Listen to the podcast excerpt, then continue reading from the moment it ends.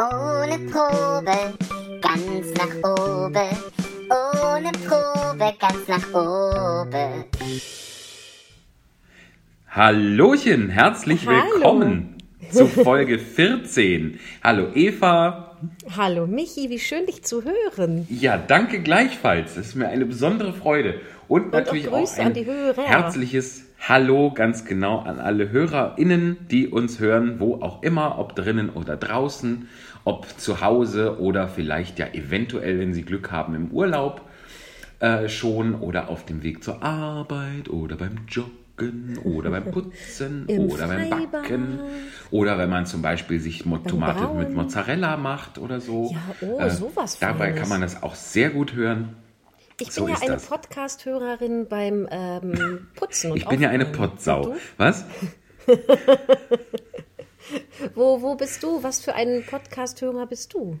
Ich, jetzt habe ich deinen Satz akustisch gar nicht verstanden, weil ich dir reingegangen bin in meiner Potsau. Wo, was Ich bist du für eine? Eine Podcast-Hörerin oder eine Radiohörerin, eigentlich noch viel mehr beim so sauber machen und putzen. Also ähm, ich, es wischt sich sehr gut Staub beim Podcast hören. Ja. Das, das kann ich für mich nicht in Anspruch nehmen, weil mein äh, Saubermachen bezieht sich hauptsächlich auf Staubsaugen. Und gerade Ja. da ist so ein Podcast ja, unterliegt ja leider dem Staubsauger. Äh, gibt als Klügerer gibt der Podcast danach akustisch. Äh, deswegen, äh, ich wische, ich wische tatsächlich, ich wische nie Staub. Also jetzt, ich sag's mal, wie es ist. Ich wische nie Staub. Ja, nun wohne ich aber ja auch an einer Hauptverkehrsstraße und du nicht. Ja. Und äh, bei mir, das ist, äh, also Jetzt hack noch drauf. erstaunlich, dass wir hier öffnen mit dem Thema Putzen. Es gibt ja deutlich interessantere Dinge. Absolut. Äh, Jedenfalls ist, ich glaube, es, es handelt sich nicht nur um reinen Staub hier, sondern um ähm, Feinstaub. Und der ist sehr präsent. Das, das kann ja gut sein, ja. Ja gut, das ist tatsächlich ein, ein, ein, äh, ein Malus, wie man so schön sagt. Ähm, wir, apropos Malus, wir haben noch nicht gesagt, worum es in dieser Veranstaltung hier geht. Vielleicht sollten wir das für dazugestoßene nochmal, äh, spontan dazugestoßene nochmal sagen. Magst du? ja, ich finde, wir sind ja auch erst bei 2 Minuten 20, da kann man das nochmal. Da Richtig, noch richtig. so Normalerweise schnell. fällt uns das ungefähr nach einer halben Stunde ein, dass man mal auflösen sollte, was das eigentlich zu bedeuten hat hier. Ähm, Wobei ich weiß gar nicht, bei den Hör- und Lesegewohnheiten, die ja jetzt durch ähm, Internetnutzung viel geringer werden, vielleicht sind auch viele Leute bei zwei Minuten schon raus und werden es nie erfahren. Das mag sein, das mag sein. Ich kriege ja, hatten wir schon mal drüber gesprochen, immer die durchschnittliche äh, Verweildauer bei äh, unseren, bei der YouTube-Version dieses Podcasts angezeigt, was immer eine ziemlich äh, demotivierende Angelegenheit ist. Aber wir hatten beim letzten Mal, also beim vorletzten Mal stand da 12 Minuten, jetzt beim letzten stand da immerhin 14 Minuten. Das heißt, wir haben jetzt noch 11 Minuten die durchschnittliche Aufmerksamkeit unserer Hörer und Hörerinnen innen. Zu fesseln. Also ähm, wir sollten das nutzen. Herrlich. Äh, sagen wir doch kurz, was wir tun, bevor Bitte? ich äh, zu der neugierigen Frage komme, wo du eigentlich bist. Ja, da möchte wir ich auch gern lesen. drüber sprechen, aber machen wir das erst. Ja. Unbedingt. Wir lesen seit sieben Jahren, nächsten Monat, wir wissen es jetzt ganz genau, haben wir Geburtstag. Seit Richtig. sieben Jahren lesen wir spontan und ungeprobt all die Texte, die uns das Publikum bis zu Beginn der Corona-Zeit persönlich auf unseren Vorlesetisch in äh, aktuell dem Café Goldmund legt. Äh, eine Zeit lang waren wir auch in, in Wuppertal. Und wir freuen uns über jegliche Art von Texten. Selbstgeschriebenes, gef selbst gefundenes, selbst ausgedrucktes, selbst mitgebrachtes. Ob das ein Klassiker ist oder äh, was ganz Modernes ist in der Live- und vor Publikum-Version, völlig egal. Und jetzt kann man uns die Texte, die ähm, entweder selbst geschrieben oder von Autoren, die mindestens 70 Jahre ähm, verstorben sein müssen, zumailen. An welche Adresse eigentlich nochmal, Michi? Das kann ich dir sehr gerne sagen. Das geht an ohneprobe at gmail.com, also E g-m-a-e-l.com oder auch an unsere über Facebook an unsere Seite ohne Probe ganz nach oben, die Spontanlesung. Das geht ganz einfach und da muss man jetzt nicht sich tagelang für hinsetzen und was selber schreiben. Das kann man sehr gerne machen, muss aber nicht sein. Es ist nur, wenn man zum Beispiel schon mal über einen, ab und zu stolpert man ja zum Beispiel über einen sehr, sehr über einen seltsamen, merkwürdigen, abseitigen, abwegigen äh, Wikipedia-Artikel. All sowas nehmen wir gerne. Es gibt da wirklich gar keine Grenzen. In der Live-Lesung, da gibt es immer noch die, die Einschränkung, dass es gerne nicht länger als zehn Minuten dauert. Das haben wir hier eigentlich auch nicht. Weil äh, wenn man nach zwölf Minuten keine Lust mehr hat, dann schaltet man halt aus. Oder nach 14. Und äh, man kann uns einfach alles schicken. Es ist ganz einfach und wir freuen uns. Wir freuen uns darüber hinaus auch, denn das ist ja so ein bisschen unsere Ersatzbefriedigung hier, bis wir wieder tatsächlich auftreten können und auch gegen Eintritt irgendwo Blödsinn machen können. Ähm, freuen wir uns auch ganz besonders, wenn es euch gefällt, wenn es Ihnen gefällt es gibt einige unter Ihnen, das höre ich raus, ähm, die werden gern gesiezt. Also wenn es Ihnen gefällt, dann freuen wir uns über eine virtuelle Spende. Das kann man gerne an ähm, den PayPal-Link paypal.me, also me, Schrägstrich Spontanlesung schicken. In ähm, besonders vertraulichen und seriösen Fällen geben wir auch unsere privaten äh, Bankverbindungen heraus, aber gerne natürlich über diesen IBA, äh Quatsch, über diesen, diesen PayPal-Link. Da freuen wir uns sehr, denn es sieht nach wie vor, wir haben äh, Woche 14 dieses Podcasts, sieht es drumherum beruflich äh, eher mau aus, muss man leider sagen. Fall. Das bleibt so. Und äh, das, da jetzt ja. ja. Großveranstaltungen schon im großen Stil bis Ende Oktober abgesagt sind, mhm. ist da noch nicht so eine Änderung in Sicht. Wer richtig, sich die ganze richtig. Zeit fragt, was hier im Hintergrund noch für eine dritte Stimme ist, das ist äh, Michi, der sich doppelt, weil ich heute hier sozusagen ohne Headset unterwegs bin und ich sehe dich hier sehr ausschlagen, wenn du sprichst, auch wenn die Linie oh. sich nicht vergrößert, aber es wird so sein. Sag mal, aber das passt ja eigentlich ganz gut, dass ich dich doppelt höre, weil du bist ja auch an Wahnsinnsüberleitung an einem ganz besonderen Ort heute, oder? Richtig, ich bin an dem Ort, an dem der Doppler-Effekt entdeckt wurde, nämlich äh, Bad Schwartau. Nein, ich habe keine, keine Ahnung, wo der Doppler-Effekt erfunden wurde. Ich bin auf jeden Fall in Wien diese Woche. Wir hatten es letzte Woche schon angekündigt. Es ist tatsächlich so, ich bin gestern ähm, aus einem, und das ist ja im Moment ganz besonders interessant, ich bin aus dem Bundesland, für das der österreichische Bundeskanzler eine Reisewarnung herausgegeben hat, nämlich äh, Nordrhein-Westfalen, bin ich ins gelobte Corona-Land Österreich geflohen ähm, und sitze jetzt hier gerade bei meinen äh, Freunden am Küchentisch und habe es hier sehr gemütlich. Äh, das ist eine ganz tolle Wohnung. Die haben sogar etwas. Warte, ich bringe, ich nehme das, ich nehme das Mikrofon in Klammern Tablet mal gerade mit. Wer der, der geneigte regelmäßige Hörer, Hörerin unseres Podcasts, der weiß ja, die weiß ja, dass mein Kühlschrank quietscht. Jetzt mhm. bin ich mhm. hier bei anderen Leuten zu Gast. Jetzt hört mal, ich mache mal den Kühlschrank auf. Und wieder zu. Der quietscht nicht. Der das quietscht ist toll, ja oder? gar nicht. Ja, ich freue mich an den kleinen Dingen. Toll. Also es ist ein ziemlich großer Kühlschrank sogar in der Wobei Tat. ich, also ja. ehrlich gesagt, ich hätte es besonders schön gefunden, wenn der eben auch quietschen würde. Und bei mir so die Vorstellung aufgegangen wäre von, du tust nur so, dass du in Wien bist. Eigentlich habe ich nur einen Tropfen so Öl an den Kühlschrank getan, ja. Dieser Kühlschrank hier tatsächlich, wenn man den aufstehen lässt, fängt er an, dann beschwert er sich, dann fängt er an zu piepen. Das hätte ich jetzt vielleicht mal testen können. Aber ansonsten äh, ein ganz leiser, toller Kühlschrank.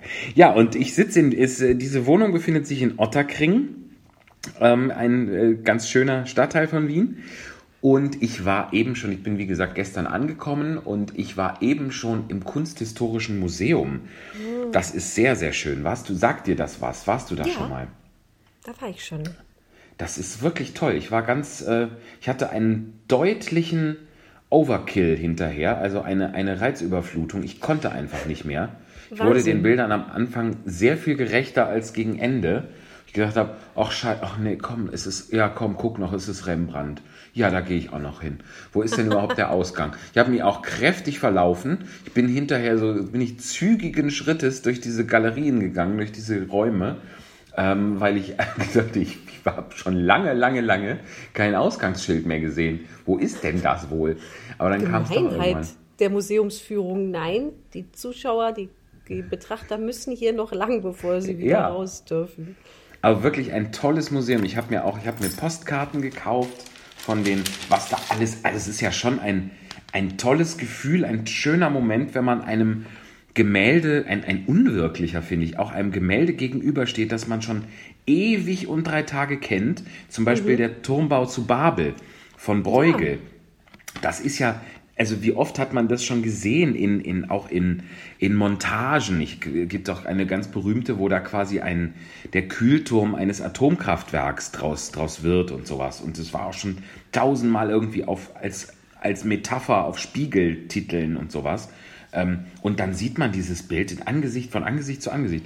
Finde ich ganz toll. Also auch diese, diese, die haben ja ein paar von diesen Archimboldo äh, Bildern, wo Gesichter, wo Porträts aus, aus zum Beispiel aus Obst und Gemüse zusammengesetzt Ach ist. ja, Das ist auch ganz toll. Ich habe mir Postkarten gekauft. Was habe ich denn hier? Ich habe von Giuseppe Archimboldo Sommer von 1563. Win- Da ist das halt mit auch ein ganz tolles Gewand aus gewebtem Stroh.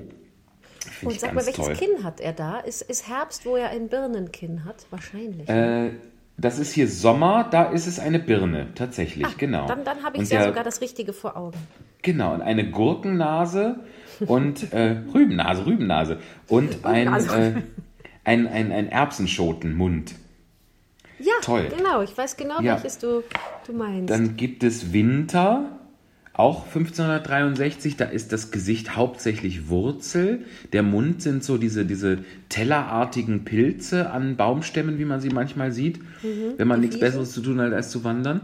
Ähm, und was habe ich dann noch? Das hier ist Feuer von 1566. Da ist, das ist auch, das besteht eben aus, aus, ähm, aus Kelchen. Das, das, das Haar ist wirklich ein Kaminfeuer, also ein prasselndes, loderndes Feuer. Ähm, der, die, das, die Schulter quasi, der Oberarm ist eine, ja, ich glaube, das ist das, die Mündung einer, einer ähm, Kanone und so. Dann gibt es Wasser, das besteht aus allen möglichen Wassergetier, Flundern, Seehunde, Korallen, Hummer, Krebse, Schildkröte. Also Wahnsinn, ganz, ganz, ganz toll. du Ich, schwärmst ja noch richtig da drin. ja, es war irgendwie, es ist ja auch gerade, ich war da vor einer Stunde noch drin, ungefähr, eine gute Stunde. Also wirklich, auch diese ganzen Bräugel-Sachen, ah, toll. Wirklich Kam toll. der Overkill? Also hättest du den auch jetzt ohne die Zurückgezogenheit der Corona-Zeit gehabt, weil es so eine Menge war oder weil, weil die Sehgewohnheiten sich schon verändert haben? Weil mh, wie, beides nicht so richtig. Ich, das hat, also mit Corona hat es, glaube ich, nichts zu tun. Es war nur, ich glaube nicht, dass das, dass diese, dass dieses Museum dafür gemacht ist, dass man sich alles in drei Stunden anguckt. So. Also ich, ich würde, ich würde gern, ich würde eh gern hier wohnen, da hätte ich gar nichts dagegen. das aber ich würde. super, oder? Äh, äh, ja, total. Ich hätte das gerne.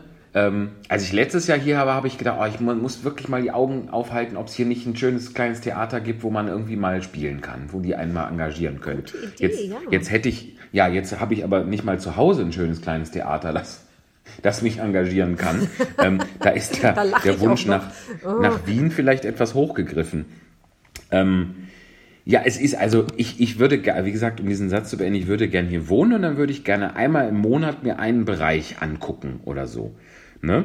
Dass man da, dass sich so Schritt für Schritt alles zusammensetzt, aber nicht Ja. äh, mit Anspruch auf Vollständigkeit da in drei Stunden durchrennt. Ich glaube Das- auch, das ist so, also zumindest habe ich das so einen subjektiven Irrglauben von, ich müsste das jetzt alles schaffen. Da hat ja, also Mhm. da hat ja keiner was von und ich glaube, da ist auch eine Kunstsammlung zu fett für. Ja. Dann weiß man ja beinahe nicht mehr, was im Anfang war. Ja, eben. Und es ist, wie gesagt, ist auch mit Sicherheit nicht dafür gedacht, dass das so, also das hat ja zumindest mal, hat das ja, Rembrandt hat ja dieses Bild nicht im Wissen gemalt, äh, dass ich mir das nach zweieinhalb Stunden äh, und mit ziemlichem Durst, äh, dass ich da noch vorbei renne irgendwie. Also ist ja das, das einzelne Werk ist ja mal gar nicht dafür geplant. aber wahrscheinlich auch nicht die Zusammenstellung dieser Sammlung, dass man das alles äh, in, in relativ kurzer Zeit durchmacht. Apropos einzelnes Werk, hast du ähm, von diesem wahnsinnig gut ähm, restaurierten Gemälde gelesen oder gehört? Von dieser Oh, Maria, die. ist, das ist schon, schon wieder passiert, ne? Also, ich meine, das, wann war das? Wohl gestern oder vorgestern in den Medien, Mhm. wo dieses, dieses zarte, ähm, ja beinahe puttenhafte Gesicht in, äh, in modernere, äh, eine, eine modernere Operation hatte. Furchtbar, wirklich. Das ist doch, das war doch vor, vor drei, vier, fünf Jahren war das doch schon mal. Da hatte doch irgendwie eine, eine ältere Dame in Spanien in der Kirche so ein, so ein was war das, Jesus? Ich glaube, es war Jesus selber, ne? Ich glaube, Jesus am Kreuz. In so eine Art, also in so ein Mischwesen aus Mensch und Igel verwandelt. Und das ist jetzt eben wieder passiert. Das ist faszinierend. Großartig. Es ist, aber es sieht ja auch, also es ist dann halt, es ist ja was Besonderes dann anschließend, ne? Also es hat, es ist, also das wäre mir jetzt, ich bin ja heute an, du glaubst nicht, an wie vielen heiligen Hieronymussen ich vorbeigekommen bin. Von, von Judith und dem Kopf des Holofernes, mal ganz abgesehen, aber am meisten wirklich der heilige Hieronymus. Ähm, also, und die, die, das, ich hätte mir gemerkt, wenn ich da so einen, so, so einen plumpen Igel-Menschen gesehen hätte. Also ich finde das, auf, das ist ja sicher sehr dramatisch und wahnsinnig kostspielig. Aber ich bin wirklich bestens amüsiert, kann ich nicht anders sagen. Auch die Total, ja. Vorstellung, wie derjenige, der das Bild verhunzt hat, dann so sein, seine Arbeit präsentiert und, und sagt, Ja. so, ich bin jetzt fertig. Das ist doch der größte Sketch überhaupt eigentlich. Voll. Also es ist wirklich es ist Kunstsatire vom, vom Allerfeinsten. Ich weiß ja noch, oder ich, ich bilde mir ein, mich zu erinnern, dass die Dame, die da vor ein paar Jahren dieses, in dieser spanischen Kirche den Jesus, diesen, Igelmenschen halt geschaffen hat, dass die dann auch noch ziemlich, ziemlich pumpig reagiert hat, als sie da mit der internationalen, äh, mit dem internationalen Spott plötzlich äh, konfrontiert war. Also es ist wunderbar. Also man muss doch schon, also ja, also wie kommt man da drauf? Ich gehe ja jetzt auch nicht zufällig in ein Krankenhaus und sag auch, lass, lassen Sie mich auch mal ans Skalpell. So schwer kann das ja nicht sein mit dem Gehirn ups. da. So, äh, das da, also man, man muss doch irgendwie ein Bewusstsein dafür haben, dass man das nicht kann, was man da gerade an, im Begriff ist zu tun. Nämlich so, ein- so ein Heiligenbild da restaurieren. Weißt du, und dann merkt man so während des Wahnsinn. Tuns, es wird immer schlimmer und schlimmer. Ja, und dann kann man der- aber nicht mehr aufhören. Das, das kann ich wieder verstehen. Der, der, also Restaurierer oder die Restaurierende, oh, was die geschwitzt haben muss. Uiuiui. Ja. Nach dem, nach dem schönen Satz von Winston Churchill, if you're going through hell, keep going. Ja, man kann dann ja nicht aufhören. Muss da wieder durch. zurück. Oh, Ja.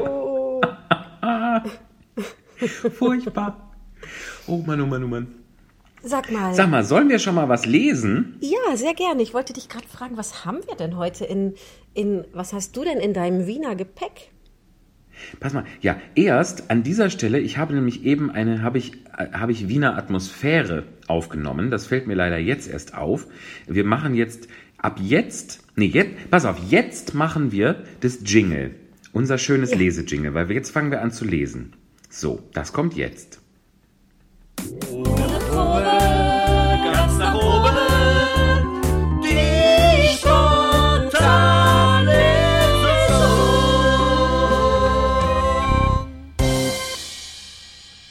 Das ist so hau drauf manchmal unser Jingle. Das stimmt wirklich auf feine Literatur sehr ein. Absolut, absolut. So, und jetzt habe ich nämlich eben, ich glaube so sechs Minuten lang ungefähr, habe ich Wiener Atmosphäre aufgenommen vom Museum, vom Kunsthistorischen Museum bis zur U-Bahn-Station Volkstheater. Da ist alles dabei, da wird gezwitschert, da laufen Asiaten mit Koffern durchs, durch das akustische Bild, da ist eine, eine akustische Installation vor dem Museum, eine Variation von Für Elise. Da hört man Autos, da wird gehupt. Das, all das hören wir ab jetzt. Und da wir das jetzt aufgrund unserer technischen äh, Voraussetzungen hier nicht selber jetzt im Moment nicht hören, kommentieren wir es auch nicht. Also lasst euch äh, entführen auf einen kurzen Spaziergang durch die Wiener Innenstadt. Aber wundert euch nicht, dass wir da überhaupt nicht drauf eingehen, wenn es hupt. So, und wir haben, um auf deine Frage zurückzukommen, da muss ich jetzt mal hier in meinem Tablett gucken, dass ich hier umschalten kann. Warte mal, es ist gesperrt, deswegen kann ich es nicht. So, läuft es denn weiter? Ja, da läuft es noch. So, ich tippe mal gerade drauf, ob es wirklich noch läuft. Es ist ja sehr spannend technisch. So, wir haben nämlich vor geraumer Zeit auch schon, wir arbeiten ja nach und nach ein Stück für Stück ab, haben wir vom guten Peter Fassbender einen Text von Kurt Tucholsky geschickt. So, und den geben wir jetzt mal zum Besten, gell? Ja. Finde, Sollen wir es also absatzweise machen? Oder hast du Sehr gerne. Lass es uns absatzweise machen und ich glaube, dass der Text, äh, ohne dass ich den Text kenne und auch ohne dass ich unsere Hintergrundgeräusche kenne, ich glaube, dass das total gut zueinander passt.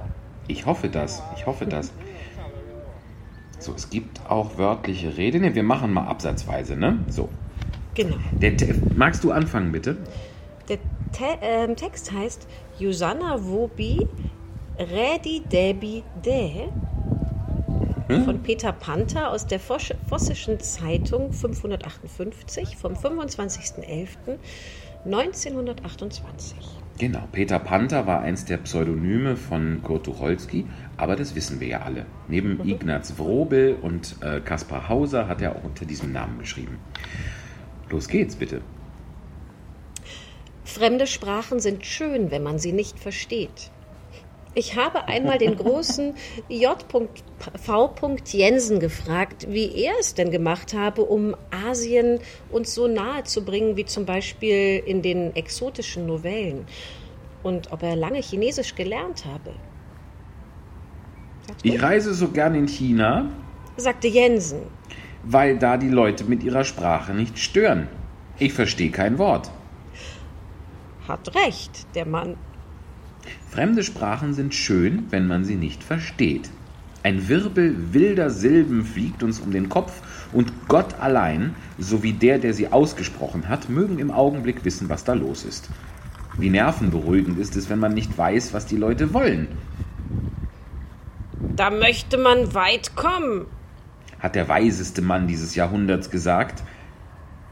Wenn man möchte zuhören, was der andere sagt. Im fremden Land darf man zuhören, es kostet gar nichts. Höflich geneigten Kopfes lässt man den Partner ausreden. Wie selten ist das auf der Welt?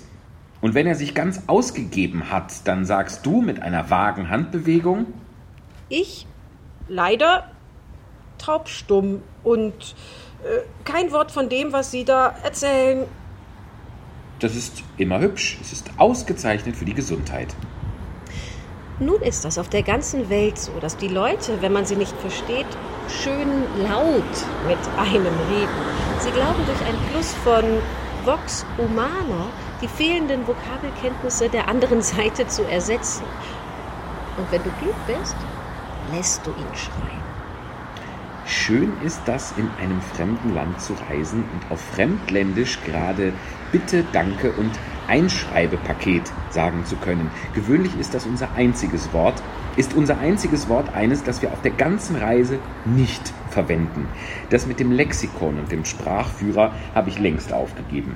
Sagt man nämlich solch einen Satz den fremden Männern, so ist es, wie wenn die einen mit einer Nadel wie wenn die mit einer Nadel angepiekt seien. Der fremde Sprachquell sprudelt nur so aus ihnen heraus. Und das steht dann wieder im Sprachführer nicht drin. Aber wie schön, wenn man nichts versteht. Was mögen die Leute da alles sagen? Was können sie denn schon alles sagen? Du hörst nicht, dass da zwei Männer sich eine sehr wichtige Sache wegen der Übernahme des Aktien der Aktienmajorität so ein schwieriges Wort wegen der Übernahme der Aktienmajorität Welches Wort meinst du denn? Aktienmajorität? Ja, ganz genau. Gemeinheit. Also der Aktienmajorität. Also meine, Du hörst nicht, dass da zwei Männer sich eine sehr wichtige Sache wegen der Übernahme der Aktienmajorität des Streichholztrustes erzählen und dann eine Wohnungsschiebung und dann einen unanständigen Witz. Alt. Alt. Und dann Gutes über eine Frau, die sie beide nicht haben wollen, und dann Schlechtes über eine, die sie nicht bekommen konnten. Das brauchst du alles nicht mit anzuhören. Der kleine Kellner auf dem Bahnhof ruft etwas aus, was wahrscheinlich nicht einmal die Einheimischen verstehen, und dass er mäßiges Obst verkaufen will, siehst du alleine. Sanfte Träumerei umspinnt dich. Was mögen diese wirren, ineinander gekapselten, schnell herausgekollerten, halb heruntergeschluckten Leute, halb herunterschluckten Leute nur alles. Oh Laute. Mann, was ist denn hier bitte. los? Halb herunterschluckten Laute nur alles bedeuten. Andere Kehlköpfe müssen das sein, andere Nasen, andere Stimmbänder. Es ist wie im Märchen. Und was du auf der Schule gelernt hast, hilft dir nicht, weil diese das offenbar nicht oder falsch gelernt haben. Und ist es nicht schön, wie ein sanfter Trottel durch die Welt dahin zu Na, erlauben Sie mal, wenn ich auf Reisen bin, da will ich aber ganz genau wissen, was los ist. Man muss als gebildeter Mensch doch wenigstens etwas verstehen. Es ist so verschieden im menschlichen Leben. Im Irrgarten der Sprache herumzutaumeln, das ist nicht eben von übel. Cherchez serré, rufen die Franzosen. Lass sie rufen. Tu hau wie Park, gurgeln die Engländer. Lass sie gurgeln. Was sind denn das für... Habe ich es jetzt so schlecht ausgesprochen, dass ich nicht raffe, was der Tucholsky von mir will? Cherchez serré. To how we park. Ich kann es nicht verstehen. Ich auch nicht. Aber vielleicht ist das gerade Sinn der Sache. Es klingt wie da die Sprache, aber es hat keinen Sinn. Und ich, ich mal weiter.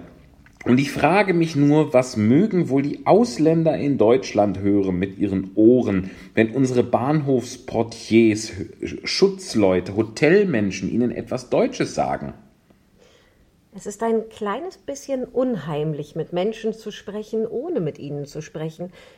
Da merkt man erst, was für ein eminent pazifistisches Ding die Sprache ist. Wenn sie nicht funktioniert, dann wacht im Menschen der Urkerl auf, der Wilde, der da unten schlummert. Eine leise Angstwolke zieht vorüber, Furcht und dann ein Hauch von Hass. Was ist das überhaupt für einer? Ein Fremder? Was will der hier?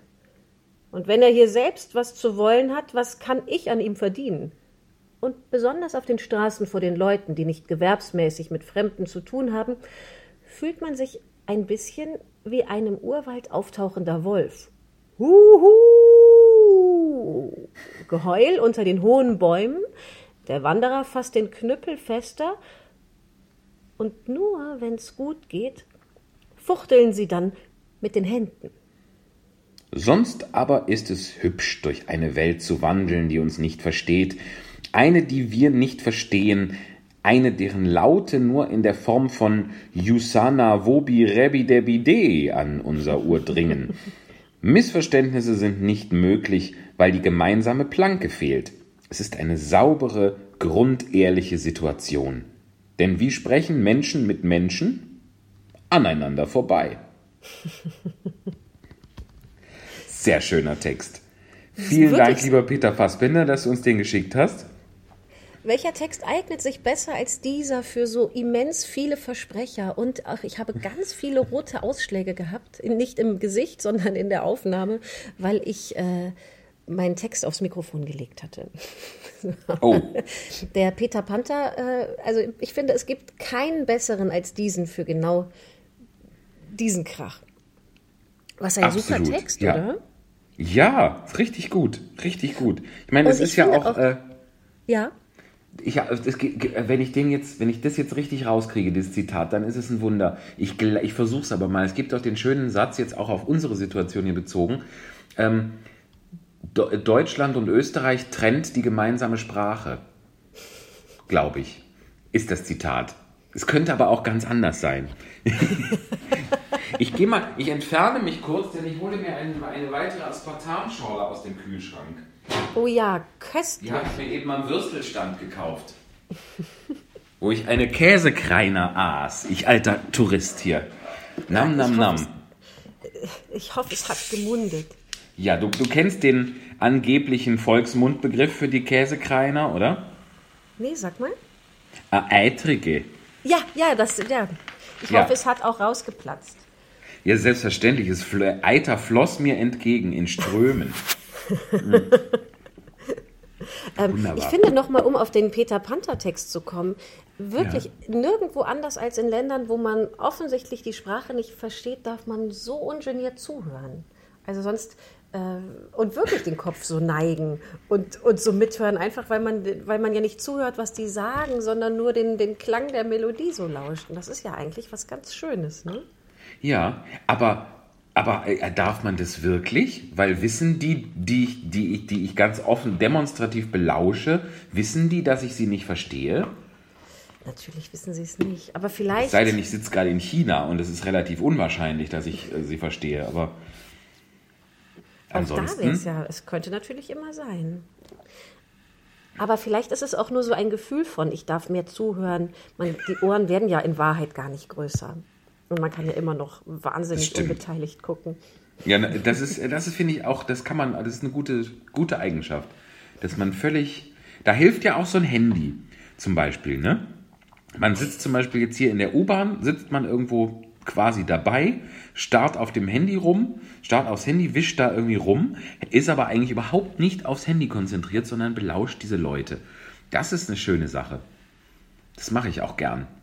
Da hat der, der, der Informationsgewinn ist relativ gering, aber man hat, es ist trotzdem ganz unterhaltsam. Es ist unterhaltsamer als das, was das Handy von sich gegeben hat, wahrscheinlich. Da kann man vielleicht auf die Corona-App gucken, wo ja erstmal bis dato nicht so viel passiert und sich ganz auf das Gespräch konzentrieren. Ja.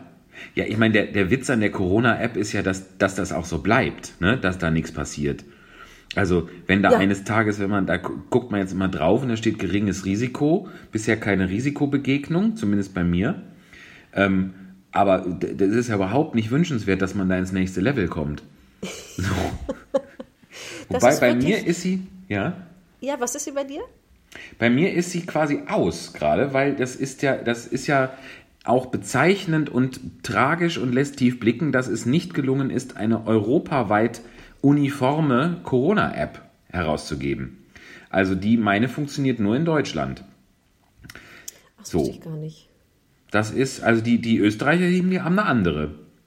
Es steht jetzt hier nicht, tatsächlich bin ja jetzt gerade drin, es steht jetzt da nicht, ähm, wir können gerade nicht, sie sind ja gar nicht da. Ähm, es steht weiter, bisher keine Risikobegegnung, 8 von 14 Tagen aktiv. Wir nehmen übrigens, äh, sehr geehrte Hörerinnen und Hörer, nehmen wir am ähm, gerade am Mittwoch, den 24. auf, strahlen diese Sendung aber erst ab Montag, den äh, Hannefielten aus. Deswegen ähm, bei mir 8 von 14 Tagen. Also natürlich bin ich, ist, ich habe sie sofort installiert, bin ich jetzt gar keine Rechenschaft schuldig, war aber so, äh, aber so kommt das zustande. Wollte ich nur gerade mal erwähnen. Ja, aber äh, es gibt auf jeden Fall keine einheitliche. Das ist super. Also ich kann jetzt hier äh, husten und fremde Menschen anfassen, wie ich will. Es führt nicht, es wird nicht in einer Statistik erfasst. Und Oh, du kriegst schon wieder keine Meldung. Das Nein. ist eigentlich wirklich ein lustiger Gedanke an dieser App. Ganz, also wirklich diametral anders zu dem, was sonst so im Leben, wo man möchte, dass was passiert, ähm, nimmt das da ja auch so ein bisschen die Luft raus und man möchte es wirklich nicht. Das ist auch ein Richtig, bisschen die, lustig. die App soll so langweilig bleiben, wie sie ist. Genau. Liebe gute Mit der kann man auch sonst nichts machen. Nee, Wir haben ja, ähm, nachdem wir das gesamte tolles, tolle Alice im Wunderland Buch von Lewis Carroll gelesen haben, uns einem äh, neuen Buch zugewandt. Und ähm, dafür hast du dir ja eine neue oder uns eine neue Figur gekauft, die sogar heute mit dir nach Wien oder gestern sogar mit dir nach Wien reisen durfte. Ne? richtig, richtig. Ich habe mir eine, eine klassische italienische Pinocchio-Puppe, eine Holzfigur zugelegt, die man wirklich, also wer das jetzt von uns schon bei Facebook gesehen hat, da haben wir ja schon zweimal Pinocchio-Bilder gepostet. Ähm, aber wer jemals irgendwie in Italien in der Nähe eines äh, Souvenirladens oder eines Spielzeug, also Spielzeuggeschäftes war, ähm, der kennt diese, dieses klassische Design und äh, so eine ist jetzt mit mir auf Reisen und gestern hat sie tatsächlich, haben wir schon ein Foto, Pinocchio und ich, äh, im, im Zug gemacht nach Wien. Und ähm, Ein auf dem Platz, wo, wo sechs Stunden einer neben mir saß, der die Maske nicht auf hatte. Von Frankfurt bis, ich glaube, St. Pölten oder Linz. Das waren nicht sechs Stunden. Aber, äh, und ich die ganze Zeit gehadert habe, den anzuschnauzen und es am Ende nicht getan habe und mich aber die ganze Zeit geärgert habe. Und es bei jedem neuen Bahnhof wurde durchgesagt, es besteht die Pflicht, die Maske zu tragen. Und ich habe da wie so ein Dover die ganze Zeit gesessen und schön die Maske aufgehabt, um das Risiko zu minimieren, um quasi, es, ne, ich, ich habe diesen Kerl da geschützt vor meinem Ja. Geröchel, aber der mich nicht vor seinem. Fotzkopf, echt. Meinst du, das war ein Verschwörungstheoretiker? Es, er machte einen vollkommen normalen Eindruck. Es, es hätte ein, ein, äh, ein Journalist zum Beispiel sein können. Er hat die ganze Zeit gearbeitet. Es war an nichts optisch an dem, war in irgendeiner Weise zu beanstanden, außer dass da die Maske fehlte. Ähm, oder hätte mich zu dem Schluss geführt, dass das in irgendeiner Weise ein Idiot, ein Assi, ein Bekloppter, ein Unsolidarischer war. Aber Das er hat ja einfach Krux, diese ne? Maske. Ja, Man sieht das so oft gar nicht. richtig. Weil Wenn man direkt Leute wüsste, wenn man einen. Richtig, wenn man direkt wüsste, man hat einen Bekloppten vor sich. Oh, apropos vor die Stirn gucken. Gestern waren So wir in eine einem Lokal. auch. Ja, da wurde, das habe ich noch das erste Mal gehabt, da wurde, ähm, da wurde äh, Fieber gemessen an meiner Stirn. Das war auch ganz kurz ein aufregender Moment. Ich gedacht habe, Und? Wie viel war Ja, war nix, war nix. Die hat auch die Temperatur nicht gesagt. Die hat das kurz, es hat kurz gepiept, dann hat sie gesagt, äh, you're welcome. So. Ähm, aber ich habe kurz gedacht, boah, wenn, wenn da jetzt rauskommt, dass ich Fieber habe, das wird aber anstrengend. Das wäre anstrengend. Vielleicht hättest du aber auch schon Urlaub. einen leisen Verdacht gehabt, wenn du wirklich Fieber gehabt hättest, dass was nicht in Ordnung Ja, sein könnte. Ja, natürlich. ich bekam unlängst ein, ähm, ein äh, Thermometer geschenkt, was man aufs Handy oben drauf stecken kann. Und Ach. dann äh, wird das die Temperatur angezeigt. Und ich hatte drei unterschiedliche Messungen bei mir vorgenommen. Mhm. Das eine war 38,9. Das ist ja schon ziemlich fiebrig. Da meinte ich so, In der das Tat, könnte, ja. könnte nicht sein. Dann war die nächste Messung dann doch tatsächlich 32. Und die Mitte, die, also die dritte Messung war dann 36. Das war, das fühlte sich so zuverlässig an. Wo hast du denn da 32? Also wo, an welchen Stellen hast du, wenn ich fragen darf, denn da gemessen? Es wurde jeweils an der Stirn gemessen. Und da, du hattest 32 Grad an der Stirn, sagt das Thermometer. Und das andere über 38. Also Das ist ja totaler Unsinn. ein tolles Gerät. Ich glaube, das war jetzt nicht so teuer und das war irgendwie aus in irgendeinem asiatischen Land produziert. Dieses äh, braucht man nicht mehr benutzen. Dabei müssten die ja eigentlich gerade vorweg sein mit, mit dieser Technik, aber äh, 32 Grad, das heißt ja, dass du vor, wahrscheinlich vor ungefähr anderthalb Stunden verstorben bist, oder? Wenn du Ja, 32 so. Grad hast. An Also, diesem Fieber, was ich zunächst hatte, ja genau. Ja, geschmacklos, Entschuldigung, aber 32 Grad. Ja bescheuert. Eine Art Kurzgeschichte war das, weil am Ende war ja schön, dann doch alles aber- mit 36. Schick mir mal ein Foto von dem Thermometer bitte, dass ich mir das vorstellen kann. Ja, mache ich. Bin ich gespannt. So, und wenn wir jetzt, jetzt kommen wir ja, du hast ja schon äh, schön übergeleitet zum Pinocchio. Wir lesen, wir haben in der letzten Folge, haben wir die ersten drei Kapitel vom Pinocchio gelesen. Jetzt kommen die nächsten drei Kapitel, die sind immer schön kurz, das liest sich schön weg und macht auch wirklich Spaß. Ähm, und falls es mir noch gelingt, oder falls wir noch bis ich Samstag diese, hier rumort es gerade, ich bin gar nicht alleine in der Wohnung. Meine Freunde sind zwar beide arbeiten, aber deren Hündin Lula ist noch hier und die hat jetzt gerade ein Geräusch gemacht. Lula? Nee, möchte, die Wohnung ist relativ weitläufig. Lula möchte, in, äh, einem, an, möchte im Westflügel bleiben. Ähm, Also, falls es uns noch jemand einen Pinocchio-Jingle schickt bis Samstag äh, oder ich das noch mir so langweilig sein sollte, wieder erwarten, dann wird das jetzt an dieser Stelle eingefügt. Höchstwahrscheinlich kommt jetzt aber kein Pinocchio-Jingle. Achtung! So, das war. Pass mal auf, ich schneide das dann so Das zurecht. war Warte kein. Jingle. Das, wir wir sprechen es einmal für das Jingle und wir sprechen es einmal für, das war kein Jingle. Du hast schon, ne? So, Ja. dann mache ich jetzt, das war unser schönes neues Pinocchio-Jingle. Toll. So, das kann man ja dann rausschneiden. Bitte wählen Sie aus. genau. Nach Wahrscheinlichkeit. So, und dann geht es jetzt weiter mit der zweiten Portion von Pinocchio. Bitteschön. Kapitel 4 Die Geschichte von Pinocchio und der sprechenden Grille, aus der man erkennt, dass es bösen Kindern gar nicht recht ist, wenn ihnen andere Vorhaltungen machen, die mehr wissen als sie selbst. Was soll ich euch sagen, Kinder? Während der arme Geppetto schuldlos ins Gefängnis gebracht wurde, nahm der Lausbub Pinocchio, der den Klauen des Polizisten entgangen war, seine Beine in die Hand und lief querfeldein, um schneller zu Hause zu sein. Und in seiner Hast sprang er über hohe Böschungen, Dornenhecken und volle Wassergräben, wie es ein von den Treibern gehetztes Zicklein oder Häschen vielleicht auch getan hätte. Als er zu Hause ankam, fand er die Haustür nur angelehnt. Er stieß sie auf, trat ein, schob den Riegel vor und setzte sich mit Schwung auf den Fußboden und tat einen tiefen Seufzer der Erleichterung. Doch die Erleichterung war nicht von langer Dauer, denn er hörte, wie jemand im Zimmer krr, krr, krr machte. Wer oder was ruft mich da? fragte Pinocchio ganz verängstigt. Ich bin das. Pinocchio wandte sich um und sah eine große Grille, die langsam, langsam die Wand hochlief. Sag mal, Grille, wer bist du denn? Ich bin die sprechende Grille und ich wohne in diesem Zimmer schon über hundert Jahre, Heute gehört dieses Zimmer aber mir. sagte der Hampelmann. Also tu mir den Gefallen, sei so gut und verschwinde, ohne dich auch nur einmal umzudrehen. Ich werde nicht gehen, antwortete die Grille, bevor ich dir nicht eine große Wahrheit gesagt habe. Na dann sag es und beeil dich. Wehe den Kindern, die sich gegen ihre Eltern auflehnen und aus einer Laune heraus das väterliche Haus verlassen. Sie werden es niemals gut haben in dieser Welt und früher oder später werden sie es bitter bereuen.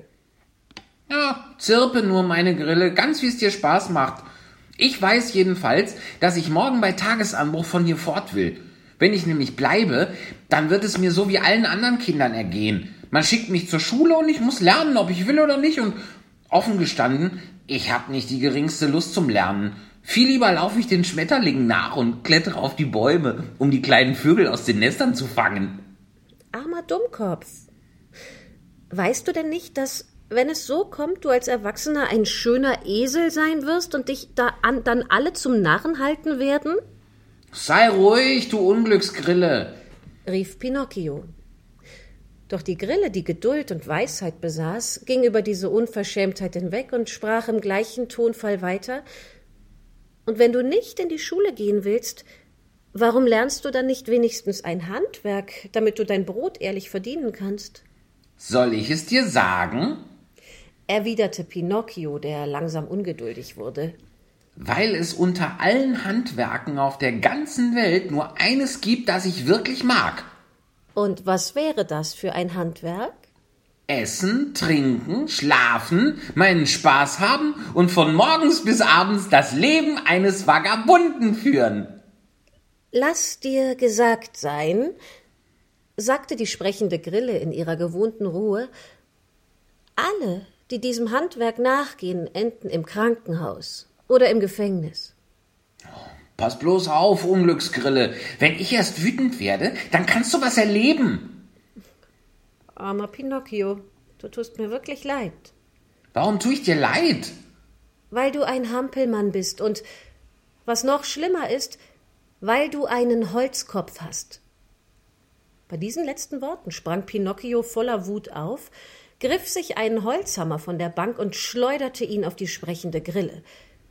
Vielleicht glaubte er nicht einmal, sie treffen zu können, doch bedauerlicherweise traf er sie mitten auf den Kopf, so dass die arme Grille gerade noch tss, tss, tss machen konnte, ehe sie tot an der Wand kleben blieb. Fünftes Kapitel Pinocchio hat Hunger und sucht sich ein Ei, um einen Eierkuchen zu backen, aber im schönsten Augenblick fliegt ihm der Eierkuchen durchs Fenster davon. Inzwischen brach die Nacht herein und Pinocchio fiel ein, dass er überhaupt nichts zu essen hatte und spürte ein Magenknurren, das eine ziemlich, ziemliche Ähnlichkeit mit Appetit hatte. Doch der Appetit wächst bei Kindern schnell und so wurde er in wenigen Minuten schon zum Hunger und der Hunger wurde im Handumdrehen zu einem wahren Heißhunger, der so groß war, dass man ihn mit Händen hätte greifen können. Der arme Pinocchio lief zum Herd, wo ein Topf brodelte, und machte sich daran, den Deckel hochzuheben, um zu sehen, was darin war. Aber der Topf war ja auf die Wand gemalt. Stellt euch vor, wie ihm da zumute war. Seine Nase, die schon so lang war, wurde um mindestens vier Finger breit länger. Er lief durch das Zimmer und durchwühlte alle Kisten und Schubladen und Ecken, um etwas Brot zu finden. Wenigstens ein Stückchen altes Brot, wenigstens eine Brotrinde oder einen abgenagten Hundeknochen, ein bisschen verschimmelte Polenta, eine Fischgräte, einen Kirschkern, irgendetwas zum Kauen. Aber er fand nichts, gar nichts, überhaupt nichts. Inzwischen wuchs und wuchs der Hunger immer noch, und der arme Pinocchio wusste sich nicht anders zu helfen, als zu gähnen und er gähnte so lange, dass ihm dabei der Mund manchmal bis zu den Ohren aufstand. Und nach dem Gähnen spuckte er aus und spürte, wie sich sein Magen ganz zusammenzog. Endlich sagte er weinend und ganz verzweifelt Die sprechende Grille hatte recht. Es war schlecht von mir, mich von meinem Papa abzuwenden und von zu Hause wegzulaufen. Wenn mein Papa jetzt hier wäre, müsste ich mich nicht zu Tode gähnen. Oh, welch schreckliche Krankheit ist doch der Hunger. Da bemerkte er plötzlich mitten im Müllhaufen etwas Rundes und Weißes, das ganz wie einem Hühnerei auszusehen schien. Im Nu sprang er hin und griff danach. Es war wirklich ein Ei. Die Freude des Hampelmanns ist unmöglich zu beschreiben. Man kann sie sich nur vorstellen. Er glaubte, dass es ein Traum war, hielt das Ei in seinen Händen, betastete es, küsste, küsste es und sprach dazu und wie soll ich es jetzt zubereiten? Ich werde einen Eierkuchen machen, ein Omelett. Nein, ich, ich werde es lieber weich kochen. Oder hm, schmeckt es nicht besser, wenn ich es in der Pfanne brate? Oder soll ich es ganz kurz kochen, dass man es noch schlürfen kann? Nein, äh, am schnellsten geht es, wenn ich es in den Teller oder in die Pfanne schlage. Ich habe zu große Lust, es zu essen. Gesagt, getan.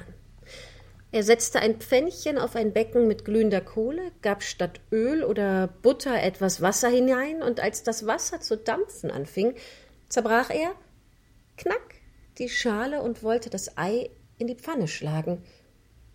Doch statt Eiweiß und Dotter sprang ein fröhliches und artiges Küken heraus, machte eine schöne Verbeugung und sagte Tausend Dank, Herr Pinocchio.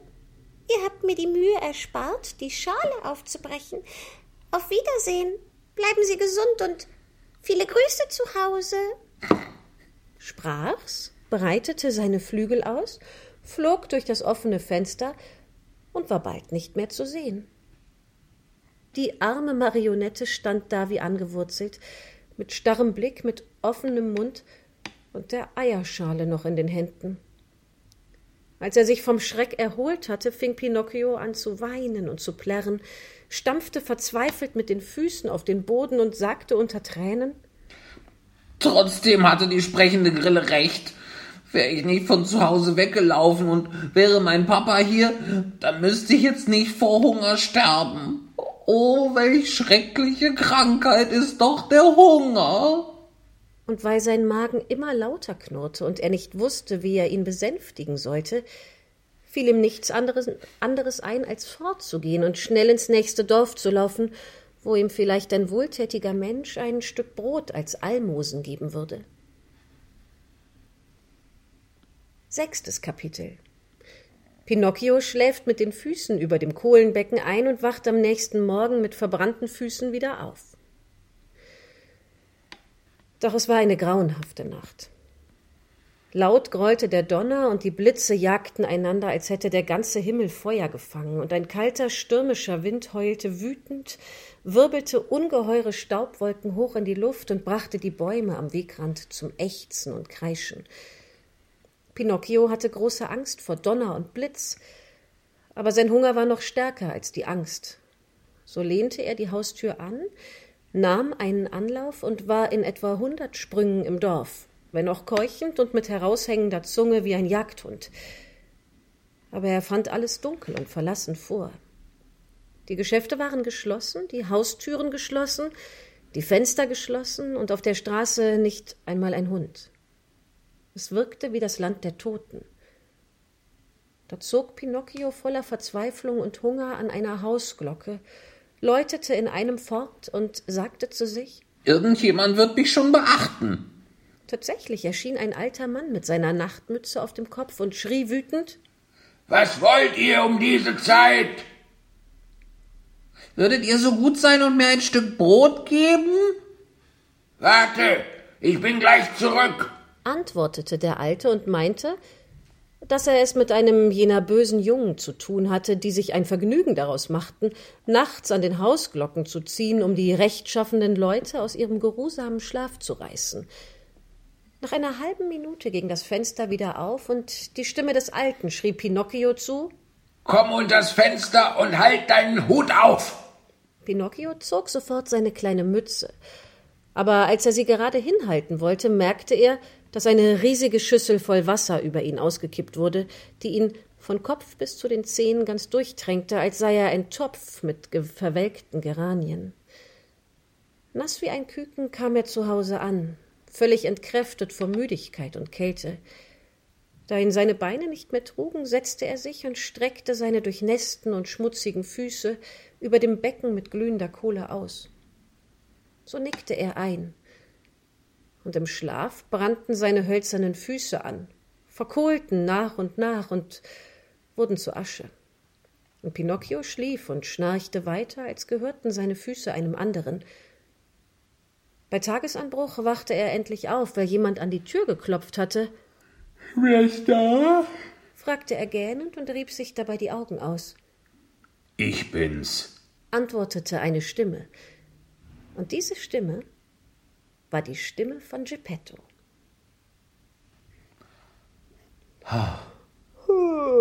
Der Arme. Ja, furchtbar, oder? Ja.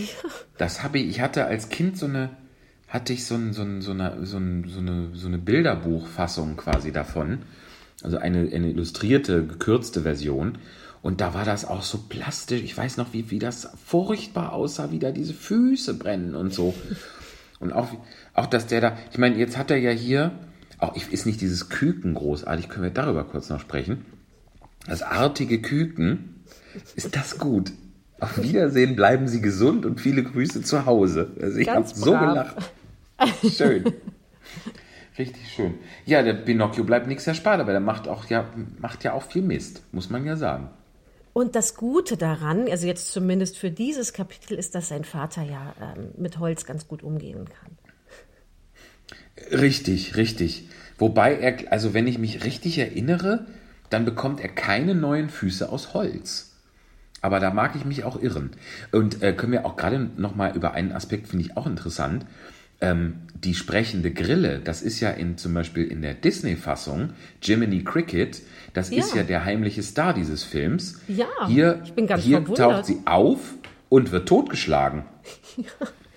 Also da sieht man schon, dass dieses, dass der Original Pinocchio, dass das einen etwas rabiateren Tonfall insgesamt hat als diese doch lieblichere Disney-Fassung. Ja, ich, ja ich muss gestehen, ich war ganz sowieso ganz überrascht, dass da die Grille sowieso schon kommt. Ich hatte da irgendwie, ich hatte das nicht auf dem Schirm. Äh, Und dass sie das Feld so schnell wieder verlässt. Also äh, großartig. Zack. Weil eigentlich im Film ist er ja das durchgängige ähm, Gewissen und der durchgängige Begleiter von Pinocchio, ne? der alles Der so wieder gerade auch- rückt auf eine Art. Ne? Eben, richtig. Der taucht auch noch sogar, ich glaube, der ist sogar noch vor Pinocchio, ist der, taucht er in dem Film auf. Ähm, also eine deutlich andere Gewichtung. Aber äh, warum nicht? Ist so ein bisschen, ist das nicht, das sagt man doch, ich habe da nicht so viel von gesehen, äh, aber sagt man es nicht Game of Thrones nach, dass da einfach keine Figur davor sicher ist, von den Autoren getötet zu werden. Ob sie noch so beliebt und noch so wichtig ist, zack, weg damit. Das haben wir hier auch. Das war, ist schon bei Pinocchio angelegt. Ja, genau. Kill your darlings. Super. Kinder Darlings, genau. Wie Herrlich. schön. Ich freue mich auf äh, die nächste Runde, sowieso Spontanlesung, ähm, aber auch auf die nächste Runde Pinocchio. Auf jeden Fall. Und nächste Woche dann wieder etwas länger. Das ist ja jetzt auch so ein bisschen der unserem Zeitplan und äh, hier auch natürlich meinem Urlaub äh, geschuldet. Aber ähm, so eine kurze, knackige Folge hat ja auch mal was für sich, denke ich. Ich bin gespannt, ob sich das auf die ähm, Hörerzeiten im YouTube-Kanal irgendwie auswirkt. Ich Das, wünsche das dir werden wir wahnsinnig sehen. Tolle Momente in Wien, dass du ganz viel erlebst, was du vorher noch nicht so kanntest und dass es dir einfach ganz gut geht. Wir Dankeschön, hören ja. uns ja sowieso nochmal, aber jetzt hier für den Podcast ja erstmal nicht mehr. Vielen Dank. Ja, und ihr werdet auch, ich werde Pinocchio weiterhin im Rucksack dabei haben. Also Pinocchio fährt zum Beispiel morgen mit mir Riesenrad. Ähm, Oh. Das, äh, da schauen wir mal, wie das wird. Pinocchio schickt Urlaubsgrüße dann. Ja, Und ich wirklich. auch. So, ihr Wie Lieben, bei Nach lasst fünf im Urwald, wo immer der Zwerg so Postkarten schickte, was ja auch so total entzückend ist. Ach, da gibt es auch. Das gibt es auch bei, äh, bei Die fabelhafte Welt der Amelie auch. Das gibt's da auch, genau, das stimmt. Ach, guck. Ich habe nach fünf im Urlaub, äh, im Urlaub, äh, im Urwald nie gesehen. Das ist mit, ist das mit Franka Potente, glaube ich, ne? Ja, also ich habe den so vielleicht mit 14 oder 16 gesehen und zu Ja. der Zeit, ich fand den wirklich super. Und dann durchstehen die da. Es ist also für, für Jugendkultur, das traf genau das, was mich interessierte. Und dann ist irgendwann der verliebte Typ, der sie gerne fragen möchte, ob sie ähm, sich treffen und er übt und sie schläft neben ihm im Auto und er kriegt diesen Satz nicht raus, ob sie vielleicht Lust hätte, morgen nach fünf äh, mit ihr ein Eis zu essen. Und das ist so lustig. Ist- Der ganze Film ist total lustig. Lass uns den noch mal zusammen gucken. Sehr gerne. Und aber dafür gerade noch aus Interesse. Ähm, daraus entsteht dann dieser etwas seltsame Titel des Films, ja? Durch, dadurch, Nee, dass der das- den Satz nicht richtig rauskriegt, oder wie? Nein, das ist irgendwas, ist, das ist ein Witz, den kriege ich auf keinen Fall zusammen, den müsste ich googeln. Ja. Ähm, was Nächste machen. Elefanten nach fünf im Urwald? Weiß man ja nicht. Ja, das, ich weiß es eben auch nicht. Ach, das, war, das ist ja ein furchtbarer Cliffhanger. Das Was müssen wir auf, jede, auf jeden Fall nächste Woche auflösen. Warte Das, wir arbeiten jetzt mit allen Mitteln. Und Witze-Cliffhanger. weiß, Finde ich gut. was machen Elefanten nach fünf im Urlaub? Nee, lass Ja, doch das, also selbst wenn es dir jetzt einfällt, wir lösen das nächste Woche ich auf. finde es auch nicht. Es führt direkt äh, zu, zum Film, aber ähm, Okay. also Oh Gott. Hinterher kriegen wir das gar nicht nächste Woche aufgelöst, weil wir es gar nicht finden. Es bleibt Aber spannend. vielleicht schreibt es uns dann jemand in die Kommentare. Das wäre doch gut. Ja, das fände ich, das, das ist natürlich auch eine sehr gute Variante. Dann müssen wir, das ist ja auch, also wir dürfen ja auch nicht so richtig gegen unsere Maximen und unsere Prinzipien hier verstoßen. Wir dürfen uns eigentlich gar nicht vorbereiten. Das heißt, wir dürfen das gar nicht nachgucken. Also müsst ihr das bitte machen. Vielen Dank schon mal. Finde ich gut. Ja, so, vielen Dank und bis nächste Woche. Bis nächste Woche. Macht es gut. Tschüss. Tschö. Ohne Probe, ganz nach oben. Ohne Probe, ganz nach oben. Ich bin der lebende Beweis dafür, dass dem nicht so ist, denn ich hatte selber schon mit bisschen über 30 Jahren eine leichte Fettleber